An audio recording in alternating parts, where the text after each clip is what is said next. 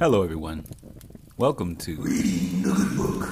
Oh, yeah. Um, who are you? My name is Dan.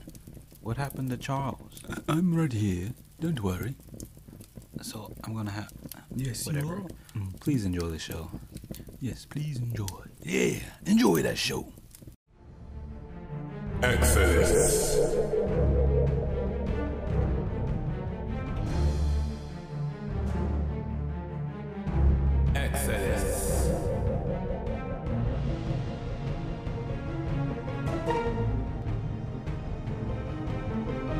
These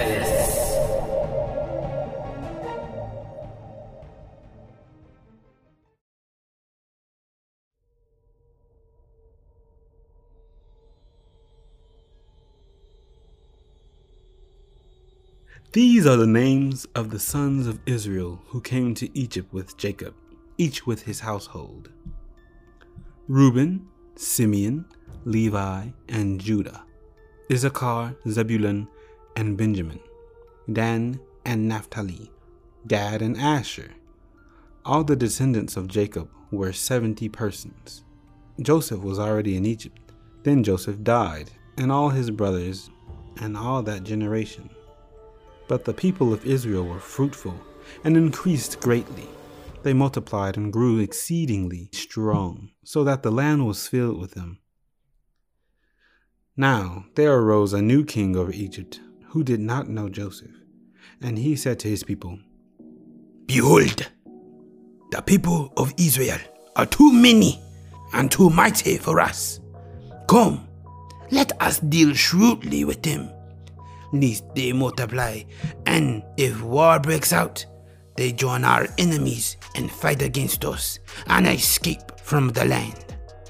Therefore, they set the taskmasters over them to afflict them with heavy burdens.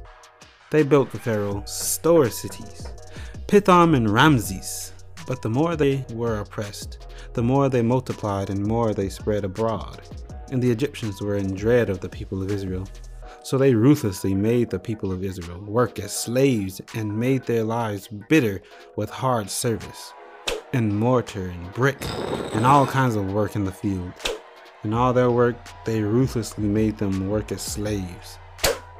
Then the king of Egypt said to the Hebrew midwives, one of whom was named Shiphrah, and the other Puah, When you serve as midwife to the Hebrew woman and see them on the birth stool, if it is a son, you shall kill him.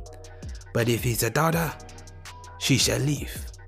But the midwives feared God and did not do as the king of Egypt commanded them, but let the male children live.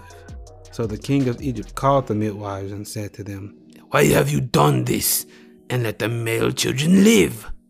The midwife said to Pharaoh, Because the Hebrew women are not like the Egyptian women, for they are vigorous and gave birth before the midwife comes to them.